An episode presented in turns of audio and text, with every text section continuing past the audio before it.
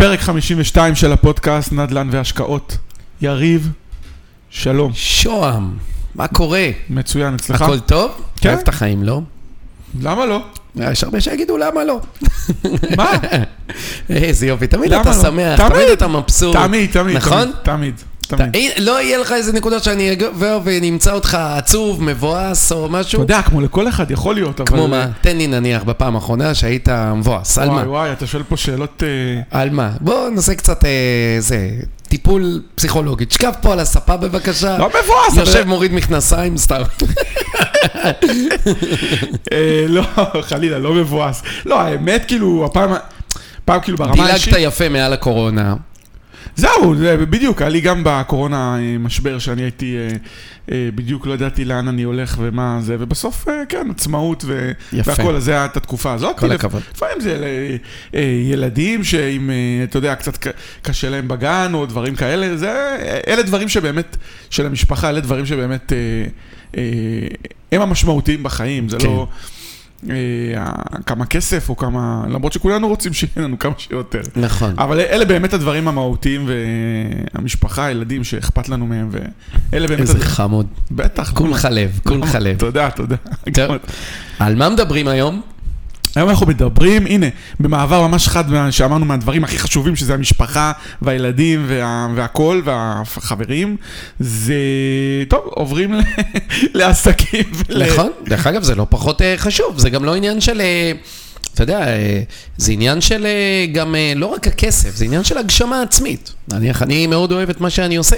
אז אה, אתה יודע, זה משהו שעושה לי טוב, לא פחות מהילדים ולא פחות ממשפחה ומהכל, זה בא מעבר לצד זה. לפרנסה, אתה אומר. מעבר לפרנסה, זה לא קשור בכלל אתה עושה את לפרנסה. זה כי זה כיף לך ואתה אני עושה את זה. כי זה כיף ואני נהנה ואני מאחל לכל אחד לעשות משהו שהוא אוהב. משהו שהוא וכך הוא יגשים את יעשה את זה עצמו. יותר טוב. כן, הוא- אתה יודע, הילדים שלי נניח שואלים אותי, אמיתי, מה, תגיד, אבא, מה, אולי אני אעשה ככה שאני אהיה גדול, אולי אעשה ככה, אולי אני אהיה כדורגלן, אולי אני אהיה... אה, זה, אצלנו היינו רוצים להיות כבאים, לא יודע למה, כולם היו רוצים להיות... רואים את סמי יותר. מדי. נכון? כולם רוצים, עכשיו אין להם את זה, אף אחד לא אומר אני רוצה להיות כבאי, אני רוצה להיות שוטר. אה, עכשיו זה יותר אה, דברים... הייטקיסט. כן, יותר דברים כאלה. אבל בכל מקרה, ואני תמיד אומר לילדים, קודם כל תבחרו משהו שאתם אוהבים. זה הדבר הכי חשוב. אני חושב שאם אתה בוחר משהו שאתה אוהב, הסיכוי גם שתצליח בו, הוא יהיה יותר גדול, כי אתה קם ואתה נהנה אה, לעשות את העשייה שלך, וזה לא משנה מה העבודה, כל עוד אתה נהנה ממנה. אז אנחנו בפודקאסט של אנשים שאוהבים נדל"ן, בדרך נכון. כלל ואוהבים השקעות. נכון. זה יכול להיות גם השקעות. לא ורוצים, נדל"ן. ורוצים להשקיע. רוצים להשקיע, רוצים ללמוד, רוצים אה, נכון. אה, לקבל תובנות, להאזין, נכון, ובשביל זה אנחנו פה. נכון, למי שלא שמע את אה, תקצירי הפרקים ומגיע אלינו רק עכשיו. נכון. אז היום אנחנו הולכים לדבר מהם השלבים ברכישת דירה להשקעה בארץ. בישראל. יפה. מהם השלבים שצריך ללכת בהם? יופי. אז תראה, נניח... יופי, נ- אני רוצה לקנות דירה להשקעה. יפה. אז ככה, קודם כל יש שלבים שאתה אמור לעשות אותם שלב אחר שלב. אנחנו נדבר גם בקטנה על כל אחד מה, מה, מהשלבים, אבל אנחנו ככה נפרוס פה את כל השלבים שיש מתחילת הדרך ועד הסוף. הדבר הראשון זה שאתה אמור לדעת כמה הון עצמי יש לך עבור רכישת הדירה. וזה מרכיב שהוא מאוד מאוד חשוב. מדוע? אם יש לך נניח, וזה גם קשור למספר הדירות, או אם יש או אין לך דירה. כי עבור דירה ראשונה, אתה צריך שיהיה לך הון עצמי של 25%. זאת אומרת, שאם יש לך 150 אלף שקלים, שמהווה 25%, אתה אמור לקחת משכנתה, בסופו של דבר, של 450 אלף שקלים, שזה ה-75%. רגע, וההון שלך צריך להיות קצת יותר גדול, כי יש לך עוד עורך דין, לפעמים שיפוץ, תיווך. נכון. הון יותר גדול. מה שאנחנו מדברים זה עבור רכישת הדירה בלבד. אבל אתה יכול לחסוך חלק גדול מהדברים האלה. כי אתה יכול לבוא ולהגיד, טוב, אני אקנה דירה שהיא כבר משופצת, ואז אני לא צריך שיפוץ. ועורך דין, אפשר להשיג גם ב-3,000 שקל כן, במחירים האלה. ל- נכנס כבר ל... נכון, נכון, נכון. כן. אבל אין ספק שאתה צודק, אם יש תיווך, צריך לשלם את את התיווך, אבל אנחנו מדברים על תקציב הדירה. לא כולל ההוצאות הנלוות, כי הבנק לא מממן את ההוצאות הנלוות, הבנק מממן רק עבור רכישת הדירה. אז אם יש לך 150 אלף שקל, וזו דירה ראשונה, אז המשכנתה תהיה 450 אלף, זה 25 אחוז, זה 75, פי 3, ואז התקציב שלך יהיה 600 אלף שקל. אם יש לך כבר דירה בישראל, ויש לך 200 אלף שקל הון עצמי, הבנק ייתן לך 200 אלף שקל נוספים, ותוכל לקנות דירה ב-400 אלף שקל. לכן, המרכיב של ההון העצמי זה השלב הראשון שאתה צריך להתחיל איתו. הון עצמי, כמה הון עצמי, וזה גם נקבע, פה אני גוזר את התקציב, כי אם זה 25 אחוז, יש לי... נכון, שזה השלב הבא. השלב הבא זה כן. כמה משכנתה. אתה צריך ללכת לבנק ולבקש אישור עקרוני. אה, לא רק ללכת, אפשר גם טלפונית היום לקבל נכון, אישור. אתה יכול לעשות את זה. זה אנחנו מחפשים לחסוך אני- לאנשים זמן. נכון, אני מאוד אולד סקול. אני אוהב להסתכל. כן, אפשר אבל בדיגיטל גם... אה, נכון, נכון, יש אפילו לא. להרים טלפון. נכון. אפשר, באמת, אה, דרכים היום רבות ומגוונות. אבל עזוב, דור הבאי רוצים לחסוך זמן, בסדר, לא חייבים ללכת לסניף. נכון, לא חייבים ללכת לסניף, אבל צריך לבקש אישור עקרוני כבר בשלב הזה. מה זה אישור עקרוני? אישור עקרוני אתה צריך להביא את כל הניירת שלך, את העובר ושב, את התעודת זהות, אה, אה, רווח והפסד, או אם אתה שכיר, שלושה תלושי שכר, ולבוא עם זה לבנק, יחד עם ההון העצמי והתקציב של הדירה. ואתה צריך לבקש אישור עקרוני. למה צריך לעשות את זה כבר בשלב השני? אנחנו נמצאים בשלב מספר 2, למה חשוב לעשות את זה בשלב השני? חשוב לעשות את זה בשלב השני, כדי שלא תמצא את עצמך ממשיך ומחפש דירה, והולך ומנתח שוק, ועושה משא ומתן, ועורך דין והכל, ובסוף מסתבר שאין לך בכלל אישור למשכנתה, ויש לך בסך הכל את ההון העצמי. לכן, חשוב כבר בשלב הזה, לגשת לבנק, עוד לפני שיש דירה, לפני שאתם יודעים איפה, אבל לתאר לפקיד, פקידה, את התקציב שאתם רוצים של הדירה, ואיפה פלוס מינוס היא הולכת להיות. אני רוצה לקנות דירה ביהוד, במיליון שקלים, יש לי 250, אני רוצה אישור עקרוני ל-750 אלף שקל. הבנק מה, אה, אה, אה, בודק את הבקשה, עניין של שלושה, ארבעה, חמישה ימים, ויש או אין אישור עקרוני. כולל מסלולים. אוקיי, שזה לא, לא בהכרח המסלולים האופטימליים, אבל הוא, נכון. מאשר, הוא מאשר לך לפי מסלולים ואתה בכלל אה, רוצה, אתה רואה אם אתה מקבל אישור עקרוני או לא מקבל, וזה בעצם, אבל רק נגיד שהאישור העקרוני הוא בהתבסס על נתונים שמסרת, שחלילה אסור פה לעגל פינות והכל צריך להיות אחד על אחד, ואפילו טיפה תחמירו מה, במה שאתם נותנים, אם אה, השכר שלכם לא בדיוק מדויק, תחמירו כאילו עם עצמכם. ברור, אין מה לצייר תמונה ורודה, כי הבנק רואה את הכל. הוא רואה את הנתונים, הוא רואה, אתה יודע, גם היום בגלל אה, כל ה-BDI, אפשר לדעת על הבן אדם אה, הכל, איפה יש לו הלוואות, דירוג איפה יש יש לו... דירוג אשראי, בדיוק, כן. יש אה, דירוג, לכל אחד מאיתנו דירוג אשראי, אם חלילה חוזרים לו צ'קים, אז הדירוג אשראי יורד, אם הוא לקוח טוב, דירוג האשראי עולה, וכן הלאה. רגע, אבל, אבל יש עוד משהו, השאלה אם יש לכם כבר דירה אחת או אין לכם. אם אין לכם זה 70 אחוז, ואם יש לכם זה נכון. רק 50 אחוז. נכון, זה 75 אחוז, אם אין... אה, 75. נכון, כן. נכון. אה, ואם זה דירה שנייה, זה 50 אחוז, נכון. אוקיי. אוקיי, אז זה שלב מספר 2.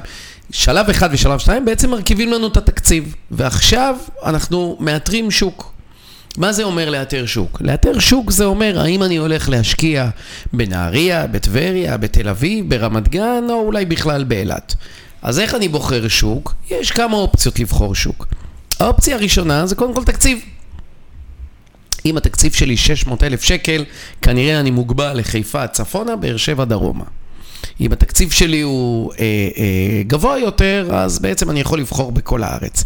אז האפשרות הראשונה בעצם לבחור אה, שוק, זה דרך התקציב. איתי? דרך התקציב, כן? יופי. אוקיי. אפשרות מספר 2, באיך בוחרים שוק, זה מה קרוב אליי. אתה יודע, יש אנשים שאומרים, אני משקיע איפה שאני מכיר. אני גדלתי בבני ברק, אני משקיע בבני ברק. כי אני מכיר אותה. בדיוק. אני מכיר את האנשים, אני מכיר את הרחובות, אני מכיר ו... וכולי. כבר בני ברק נראה לי יקרה. מה כן, חבל הזמן, וואי. אה, אז, אז, אז דבר שני זה לפי קרבה, גם אנשים אומרים, יהיה לי הרבה יותר קל לנהל את הנכס, זה נמצא מולי, זה חמש דקות נסיעה, שבע דקות נסיעה, וככה אנשים בוחרים את השוק. אופציה נוספת, לבחור אה, שוק לפי מה הולך להיות.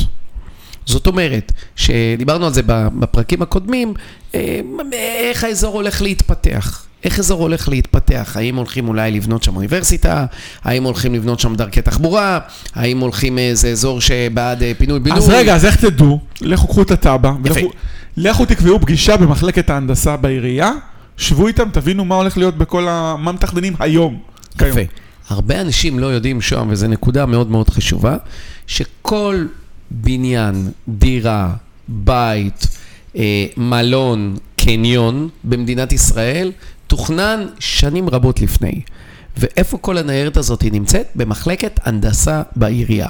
פשוט מאוד, מרימים טלפון לעירייה, קובעים פגישה, מגיעים למחלקת הנדסה, שם יש את כל התוכניות, גם של האזור, מה הולכים לעשות שם, את כל ההיתרים, את כל הטבעות, את כל הדירות, כל דירה נמצאת שם, חשוב ללכת. בין כל מיני כאלה שמשקיעים בקרקעות חקלאיות וכל מיני כאלה, הכל נמצא בעירייה במחלקת הנדסה.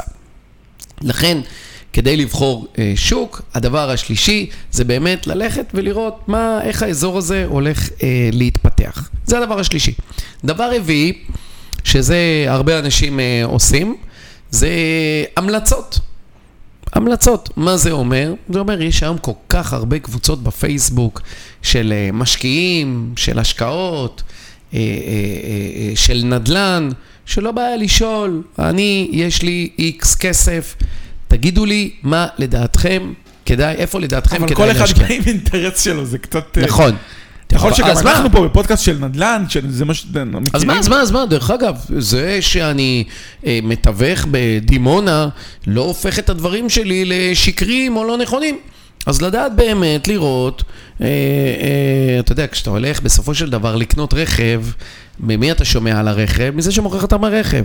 אתה לא הולך לאיזה חקלאי שמתעסק בגידול עגבניות ואתה שואל אותו על הרכב. אז זה לא נורא, אתה יכול לשאול אנשים.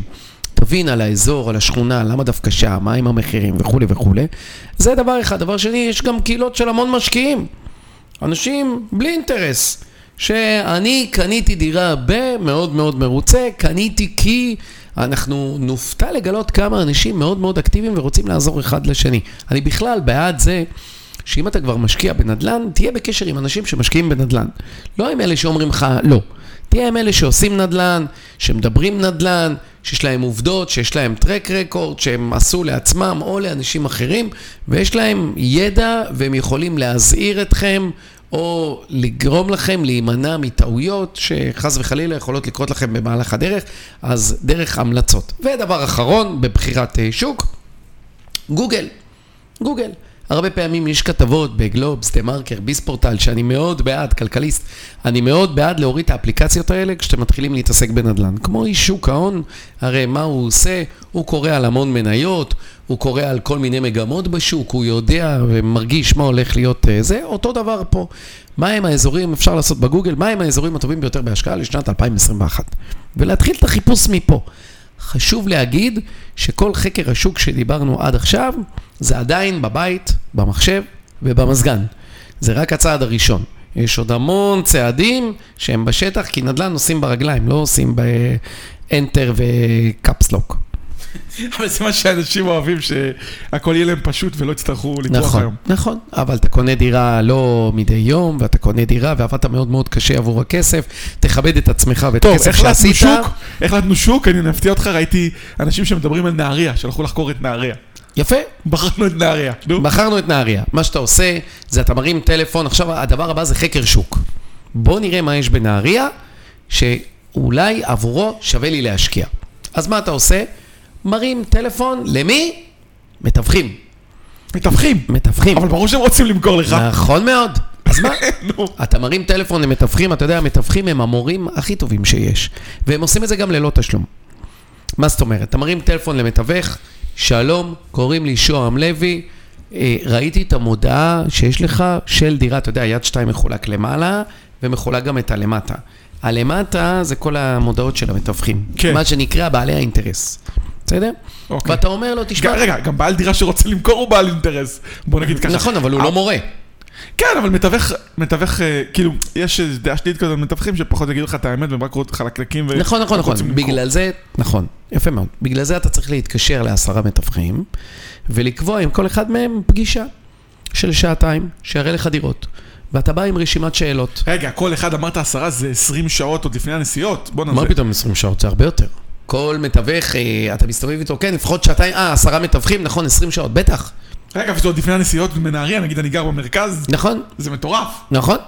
מה אתה רוצה, לקנות דירה, לא? מה, כל הזמן הזה צריך להשקיע אותו? כן. אוקיי, אז תתכוננו אתה להשקיע. לא רוצה, קח איזה מלווה משקיעים שעשה את כל העבודה, תגיד לו בוא תמצא לי דירה, והוא יעשה את זה. אבל אם אתה לא עושה את זה, ברור שאתה חייב לחקור שוק. אוקיי. מה, יכול להיות שתקנה דירה בנהריה במחירי השוק 600 ואתה לא תדע, אתה תקנה את זה ב-700. האם ה-20 שעות האלה היו שווים לך? ברור שכן, זה 100 אלף שקל פער. אולי תקנה באזור שהוא על האיסטר להשכיר. אתה יכול להיתקע בסוף עם, כן, הדירה אבל זה מה שאני אומר, לגבי זה מתווך לא אגיד לך את האמת. בסדר, בגלל זה, אבל אנחנו הולכים... בטח שנזכיר, מה הבעיה? לא, לא, לא, לא, לא. שנייה. רגע, תכף אנחנו נראה מה הוא יגיד לך ומה הוא יגיד לך ולא יגיד ומה זה. קודם כל, עשרה אנשים, אתה לומד על האזורים. מתווך אין לו אינטרס להגיד לו, השכונה הזאת טובה, בוא בפועל שהיא לא טובה. או להפך. נכון, כי מתווך של עיר עובד בכל העיר. הוא לא עובד רק ברחוב ספציפי. ואתה עושה לך רשימת שאלות, אני אתן ככה כדוגמה. מי האנשים שגרים פה? למה הם גרים פה? כמה פלוס מינוס הם מרוויחים? מה התוכניות לגבי האזור הזה? למה להשקיע באזור הזה ולא באזור הזה? מה מחירי הנדל"ן פה? מה מחירי הנדל"ן שם? למה אנשים אוהבים לגור פה? למה לא? האם זו עיר מתחרדת? האם לא? האם זו עיר מעורבת? האם לא? האם זאת שכונה של אה, אוכלוסייה חזקה? או לא? פשע? או לא? כל הדברים האלה אתה שואל עשרה מתווכים. למה? חמישה יהיו בעלי אינטרס כזה או אחר, לא יגידו זה. חמישה אנשים יגידו לך פלוס מינוס אותו דבר. אתה הולך ממש עם דף שאלות ואתה לומד מהם, תוך כדי שאתם רואים דירות, לא במשרד ולא כלום. אממה, פה צריך להיזהר קצת, כי המתווך לא מרוויח משכר לימוד. לא, אתם לא משלמים לו לפי שעה. הוא צריך להבין שאתם הולכים בסופו של דבר לקנות דירה. לכן, תראו שאתם באים ללמוד, אנשים אוהבים זה, אבל לא לחפור יותר מדי. שעה, שעתיים, טיול, נגמר הסיפור, יחתימו אתכם על טופס תיווך כזה של הדירות שזה, שאתם לא יכולים לעקוף, תחתמו על זה, תראו שאתם לא חותמים על אותה דירה לאותו מתווך פעם, למתווכים שונים פעמיים, ועשיתם פלוס מינוס ניתוח שוק. אני, זה, זה הליך קצת יותר מורכב מהארבע דקות שהסברתי פה, אבל ניתוח שוק טוב, אתה חייב לפחות לראות 50 דירות. כדי לדעת גם אחר כך, שזה השלב הבא, מה מחירי הדירות. כשאתה מסתובב עם מתווך, אתה אמור כבר להיות לך מחירון בראש. אתה רושם את כל הדירות שראית, איזה דירה, איזה קומה, כמה עלה, מה המחיר, מה השכירות וכולי וכולי. אחר כך אתה חוזר הביתה, תבדוק את הנתונים באינטרנט. איך? יד שתיים. ראית דירה ברחוב ויצמן 23 בנהריה, ארבעה חדרים, או מתווך אומר לך... אה, לנהל איזה רישום כזה, אתה אומר. ברור, אתה מנהל לך טבלה כדי לדעת בדיוק מה ראית, אתה הרי לא תזכור, תראה איזה עשר, עשר דירות באותו יום, אתה לא תזכור את כולם. ומה, לכתוב לעצמך את הנקודות בצד? כן, מה- לעשות מה- לך טבלה. מה היתרונות באותה כתובת? באותו- כן, לרשום לעצמך. עיר, שכונה, כתובת, קומה, מטראז', מחיר, מחיר שכירות, הערות, כל הדברים שיש לך דירה, כמה ומצב הדירה. כמה הוא מוכן להתפשר, כמה לא מוכן כן, להתפשר. קודם כדי כל אתה שתדע, לומד. אם ראית את זה לפני חודש והוא עדיין לא מכר והוא ממש לחוץ. נכון, אבל בשלב הראשון אנחנו רק עושים את המחירון, אנחנו עוד לא קונים כלום. כן. בסדר? למה?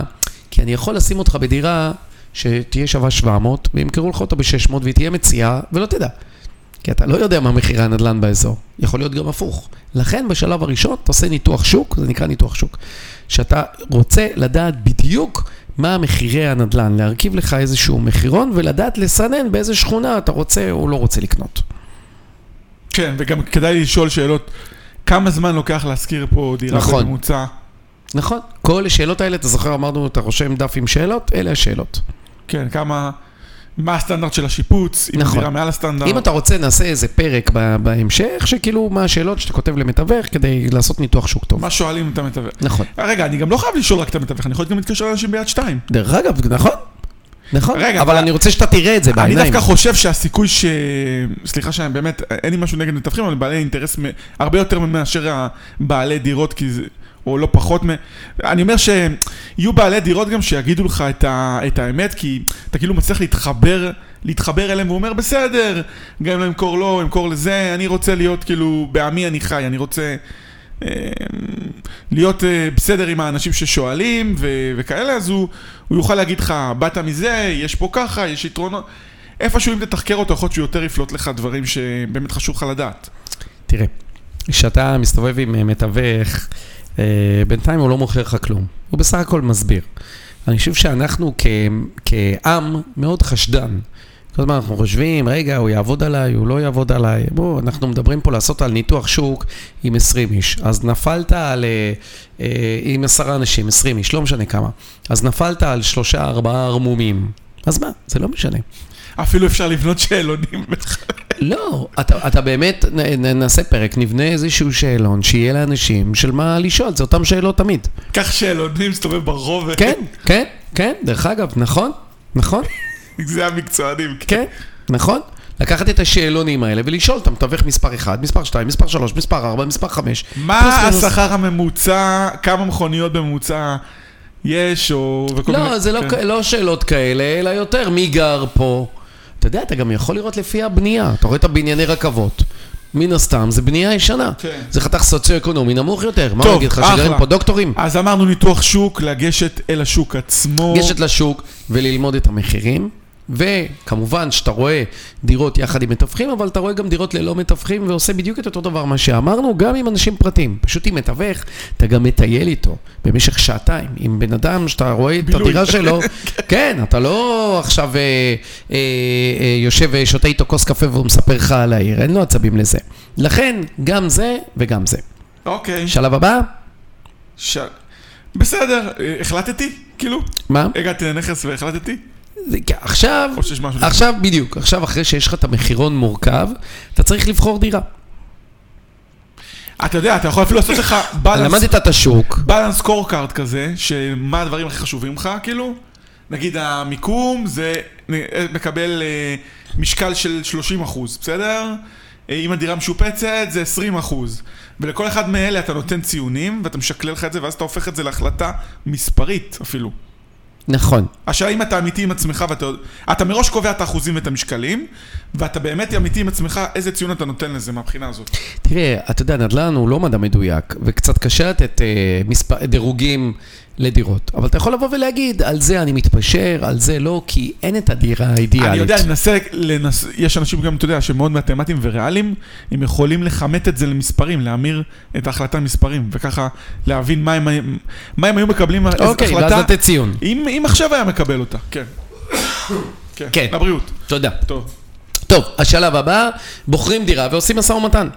אחרי שאתה כבר יודע את המחירים, אתה כבר יכול לדעת אם אתה רואה דירה שהיא טובה להשקעה, או דירה שהיא לא טובה להשקעה. יופי, אז איך, איך עושים משא ומתן? מה, אני בא, קובע איתו פגישה, בוא נדבר על המחיר? קודם כל, אתה יודע, יש הבדל בין משא ומתן, אה, מה שהיה פעם, לבין משא ומתן אה, חדש. פעם, וואלה, מה ההבדלים? אני אגיד לך, פעם שהיית זה, אנשים היו עושים את זה יותר בצורת שכונה. זורקים לך מחיר בטלפון, כמה אתה רוצה על הדירה? מיליון, 800 אני בא. אז לא 800 ואל תבוא. בסדר, משא ומתן לא עושים בטלפון, ותודה רבה, תחסוך ממני את זה שאתה בא. אה, לא עושים משא ומתן בטלפון. זה הדבר הראשון. אוי אוי אוי, נדבקתי. בקורונה נראה לי. חלילה, אוי ואבוי. עד שעברנו את זה, נו. לקחתי שתי חיסונים, מה זה? אה, שני. אה, אז לא עושים משא ומתן בטלפון. דבר שני, באים למשא ומתן באמת בלי אגו. בלי אגו. אתה בא, אתה לא... רגע, בלי אגו, אתה אומר, אל תיקחו שום דבר אישי. כן? שום דבר אישי, אבל אני אגיד לך, המוכר לוקח נורא אישית את הדירה שהוא מוכר. ברור, אם תגיד לו, תקשיב, זה מכוער. הוא עוד לא נעלם. בדיוק, זה כאילו אתה אומר את זה עליו, אתה מעליב אותו. הוא לא, לא תוכל לקיים איתו משא ומתן, לכן אל תעליב. ההפך, אתה יודע שאני בא לדירה ואני עושה איתה משא ומתן, קודם כל זה אחרי שהייתי בדירה לפחות פעמיים. כבר דיברנו על זה בפרקים פעם הקודמים. בבוקר, פעם בערב, במינימום. בדיוק, כן. והייתי גם עוד איזה פעם ככה בסביבה, וטיילתי והסתכלתי נכנסת והכל. למכולת, אה, שאלת. כן, כן, זה חקר שוק, ככה עושים חקר שוק. כשאתה אה, אה, אה, עושה משא ומתן, אני קודם כל מחמיא לבן אדם. פעם היית מטנף לו על הדירה. היה על זה ב... ש- אה, איך זה נקרא? הפרלמנט. תגיד, למה יש לה דירה אקו, אקו, אקו, או מה זה היה פעם? מסגד? לא יודע אם יצא לך לראות את זה, אבל... והוא מעיף בקבוק מים, אומר למה יש פה רטיבות כי הוא וכאלה. רוצה להוריד את המחיר. נכון, אבל זה לא עובד היום. למה? זה לא עובד, כי לא, לא, אנשים קצת יותר. התקדמו. זה לא, תשמע, זה לא משדר אמינות. תאר לך שאני בא אליך, שוהם, ואני אומר לך, תשמע, שוהם, האמת, מדהים מה שעשית בדירה הזאת. הדירה הזאת מדהימה. הצבת אותה, כמובן אני לא משקר, אני אחפש את היתרונות. הצבת אותה באמת ממש יפה, איזה נוף גם יש פה, והכל זה, ואני מחפש את הדברים הטובים. רגע, אוקיי? אז למה שהוא יתפשר איתך? הוא- יופי. הוא בא ואז. אני אגיד לך, תשמע שוהם. קודם כל, הבאתי פה עסקאות שנעשו באזור. קודם כל, אני קונה את אמונך. נכון? כי אני אומר לך דברים שאתה אומר, וואלה, זה באמת נכון. אתה מצטייר כמקצוען. נכון. לא, לא מקצוען גם כבן אדם אמין, כי אני אומר לך את האמת, אני לא אומר לך, מה, איזה מקום מגעיל. אתה מוציא לו את המחברת אפילו. נכון, ואז אתה אומר לו, תראה, יש פה אה, כמה חסרונות שיש לדירה, שכדאי לשים אותם על השולחן. הדירה נמצאת בקומה רביעית, ואין בה מעלית. הדירה, החדרים קצת קטנים, צריך לעשות אלומיניום בחלון, ואתה מביא את כל החסרונות. עכשיו, אתה גם מביא עסקאות שנעשו באזור. עכשיו, אתה יודע, בן אדם לא יודע את זה. הוא לא יודע, הם לא מתעסקים בנדל"ן. אתה מביא ממש עסקאות אמיתיות שנעשו בשנה, שנתיים האחרונות. ואתה אומר לו, אתה יודע, ברחוב בן צבי 38 נמכרה דירה גדולה יותר מהדירה שלך, במחיר נמוך יותר. הנה, הבאתי לך את זה. ואז מה הוא בא ואומר לך, תקשיב, הדירה הזאת, יש בה את הפגמים האלה והאלה והאלה שאתה לא הוא יודע. לא יודע איזה פגמים יש, איך הוא יודע? יש כאלה שיודעים ו... בסדר, אתה לא מביא דירה אחת, אתה מביא כמה דירות שתומכות במחיר הנמוך שלך. כי אתה אומר, אני מנהל משא ומתן בצורה עניינים בצורה עניינית ולא דרך להעליב את הבן אדם. ברור. קודם כל, אתה צריך לדעת גם שאתה עושה משא ומתן עם הבן אדם הנכון. אתה יודע, יכול להיות שזה שלושה שותפים, ואתה עושה איתו משא ומתן, ובסוף הוא אומר, אוקיי, אני אשאל אותם. ואז מה שעשית עד עכשיו, זה כלום. אה, אז אתה אומר פה טיפ מאוד חשוב. נגיד זה בעל ואישה, ששניהם ישבו לידך. כן. אין פה, אל תשאיר פה מקום פתוח לעוד משא ומתן. נכון, כי לא אחר כך. תגיעו לאיזה מספר, ואז הוא ילך לאשתו, חבר שלו, שותף שלו, והוא יגיד, הוא לא מכין למספר הזה. משא ומתן עם כל בעלי הזכויות. נכון, אתה צריך לראות מי יושב זה, ואם לא יושבים לידך אה, כל ואם בעלי הזכויות, אם יש מתווך, מן הסתם, הוא לא יפספס את ההזדמנות של להיות לך, נכון. אתה מדבר איתי, אתה לא מדבר איתם בכלל. נכון. אם יש... אה, אם יש איזה מתווך או עורך דין, כאילו, שמלווה אותם וחייב לי... תבדוק מי חייב להיות, אתה לא מגיע בלי שכולם נמצאים. נכון, אבל גם אם לא כולם נמצאים, כי לא כולם יכולים להגיע, אתה אומר לו, תשמע, אני בן אדם רציני, אני באתי לקנות. יש לי פנקס צ'קים. אני לא באתי לשחק משחקים, אבל אני רוצה לדעת ולוודא שהמחיר שאנחנו סוגרים פה, זה המחיר שיהיה. כי אשתך נניח לא פה, אתה יודע, לא כולם יכולים לבוא. כי אשתך לא פה, האם מה שאנחנו סוגרים, אנחנו יכולים אחר כך ללחוץ יד וללכת לכיוון חתימת חוזה.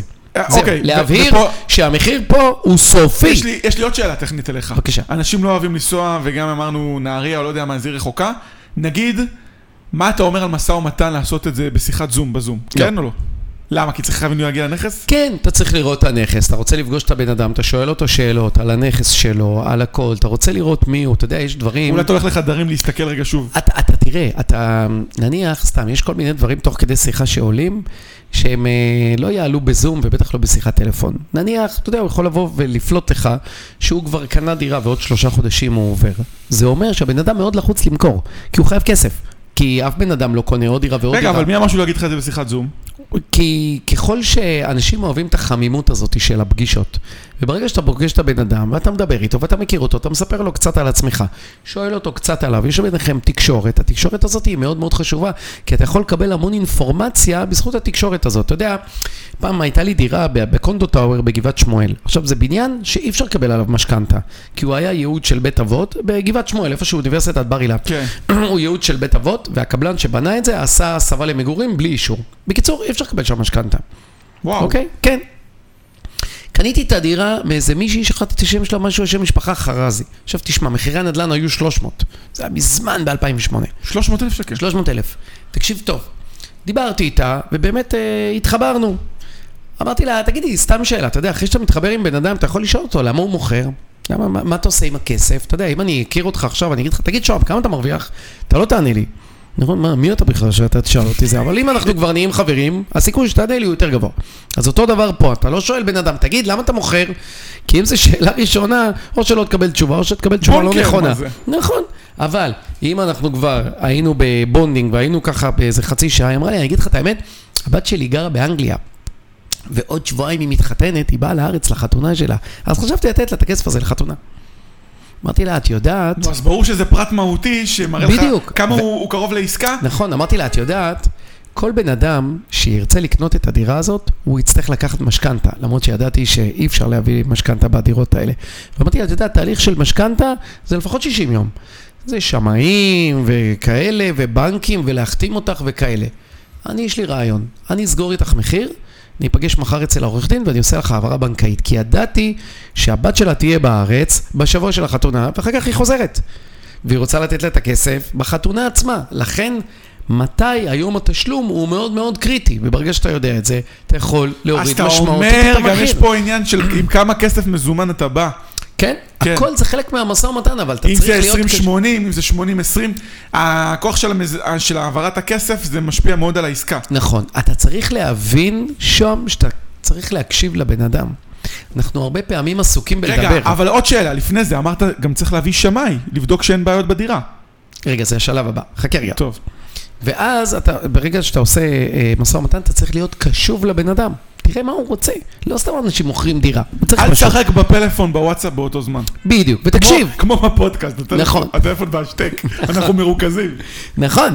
וגם אל תהיה עסוק בלהשמיע, תהיה עסוק בלשמוע. תשמיע כדי שבסופו של דבר תוכל לקבל את כל האינפורמציה מהמוכר. זה המשא ומתן. כישראלים אנחנו אוהבים מאוד מאוד לדבר, אז אה, נכון, 80 אז זה אחוז בעיה. תקשיבו, 20 נכון. אחוז תדברו. נכון. אז זה המשא ומתן. אחר כך אנחנו סוגרים בעצם את המחיר, ואם לא, ממשיכים לחפש דירות, חוזרים לשלב הקודם. אבל נניח וסגרנו מחיר. בשלב הזה, אנחנו כבר הרי יודעים שיש לנו אישור עקרוני מהבנק, כדאי מאוד להביא שמאי, כדי לדעת שקנינו טוב. אבל אתה מביא את השמאי... לא רק, שהוא ימצא שאין כשלים בדירה, שימנעו ממך את המשכנתה. נכון, נכון. אתה מביא שמאי של הבנק, מתוך רשימה של שמאים שיש לבנק. רגע, אתה יכול להביא שמאי משלך ושהבנק יכיר בו אחר כך, שזה גם אפשרות. לא.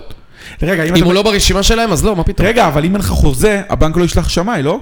לא, הבנק ישלח שמאי, הבנק נותן לך את רשימת השמאים, הבנק לא שולח שמאי. הבנק נותן לך את רשימת השמאים, אתה קורא לשמאי. אומר לך, תשמע, יש לך פה עשרה שמאים, נניח אתה קונה סתם בנהריה אמרנו, יש לנו פה עשרה שמאים באזור הצפון. תבחר אחד מהם, שיבוא לעשות לך שמאות. זהו, יש גם איזה קטע כזה של שמאי עוין, שמאי...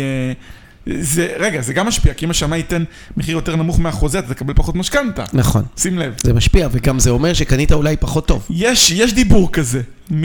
נכון. כן. נכון. ואז השמאי בעצם בא, אתה מקבל איזה, אגב זה מסובסד, כי זה דרך המשכנתה, זה עולה כמה מאות שקלים.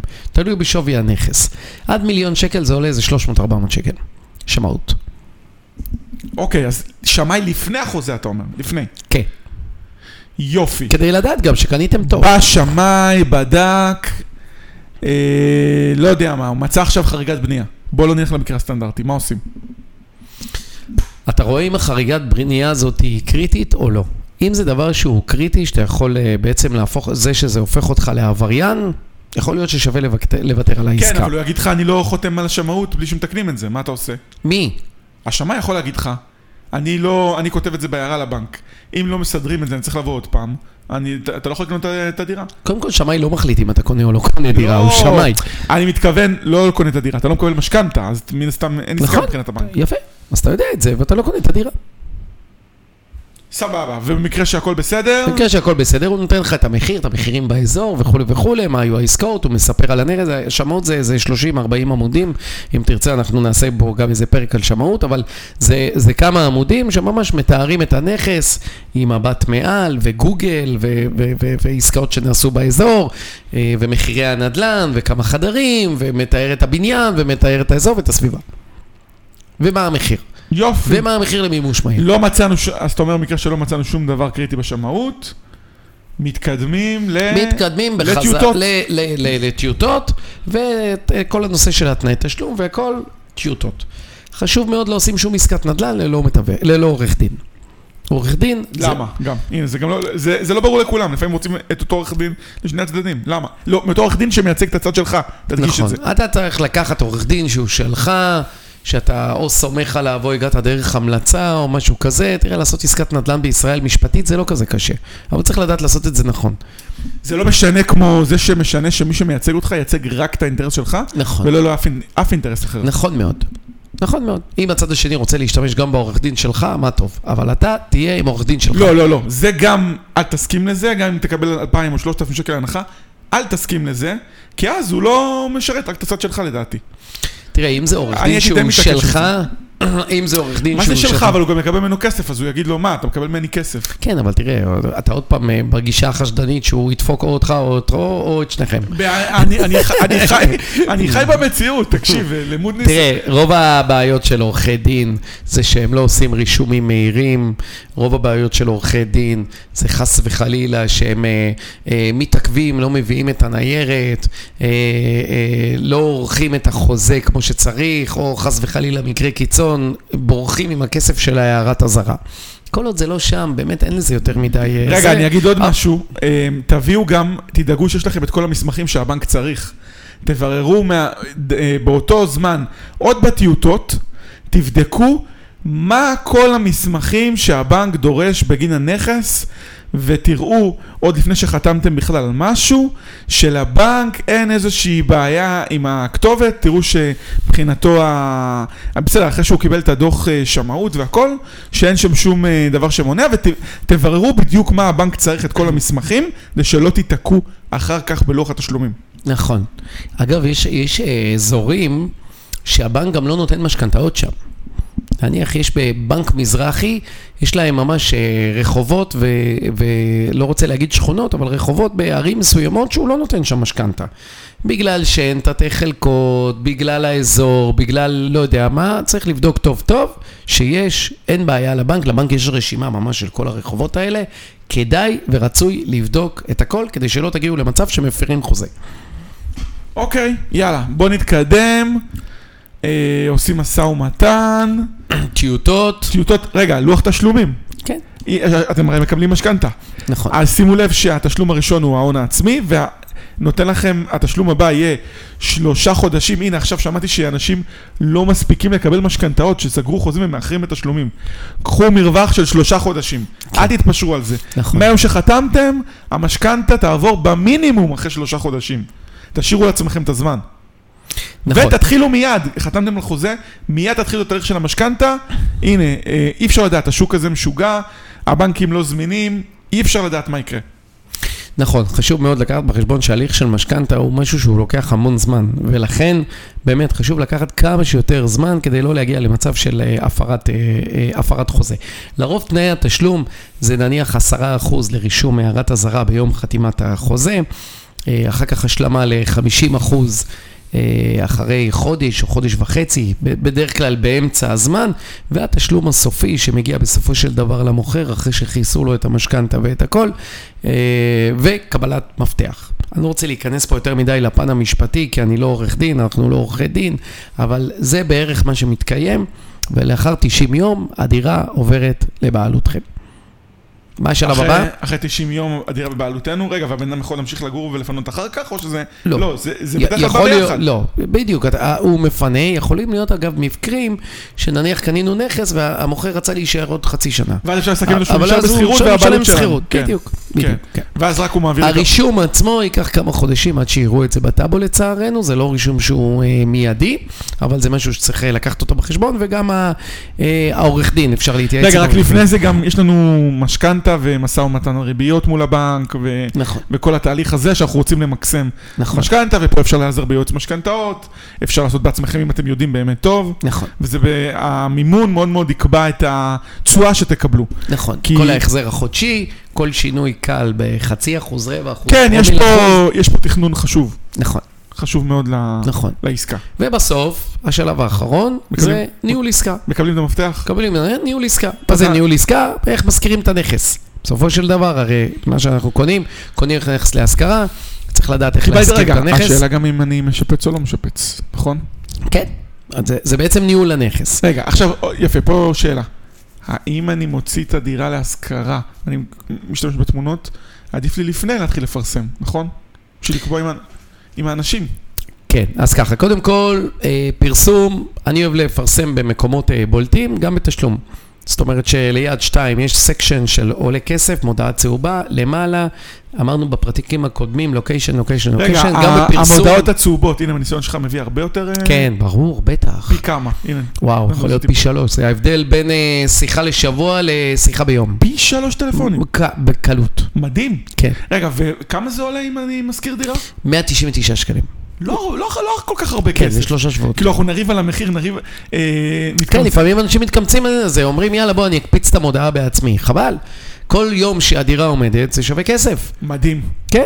דירה עומדת חודש של 2,000 שקל נניח, זה פחות 2,000 שקל בשנה. מדהים. כן. באמת שווה מדהים. לשים ל- לשווק אותה טוב, להיות זמין איך יד בטלפון. שתיים לא משתמשים במסר הזה? מה? של המודעות הצהובות שהן אה, אה, מביאות הרבה יותר קונים. נכון. בחיים לא ראיתי שמדברים על זה. כן, זה הרבה יותר חשיפה. לא רק זה, גם תמונות. שים תמונות של הנכס. תמונות טובות, תשקיעו. כן, אנשים קונים אה, אה, אה, עם העיניים. אה, אה, טקסט הנה, חבר חיובי. בא למכור דירה, אני רואה אותם מפרסמים באגרסיביות, בתגובות לאנשים, חבל לך על הזמן. אומר לו, תקשיב, תגיד לאשתך, התמונות של הדירה אה, נראות לא מוארות, נכון. לא, ממש אתה רואה כאילו, כאילו יש ענ, עננים שם, זה לא נראה טוב, אין תאורה. בואנה אחי, תחליף את התמונות. כן, כן, כן, אני אגיד לה וזה.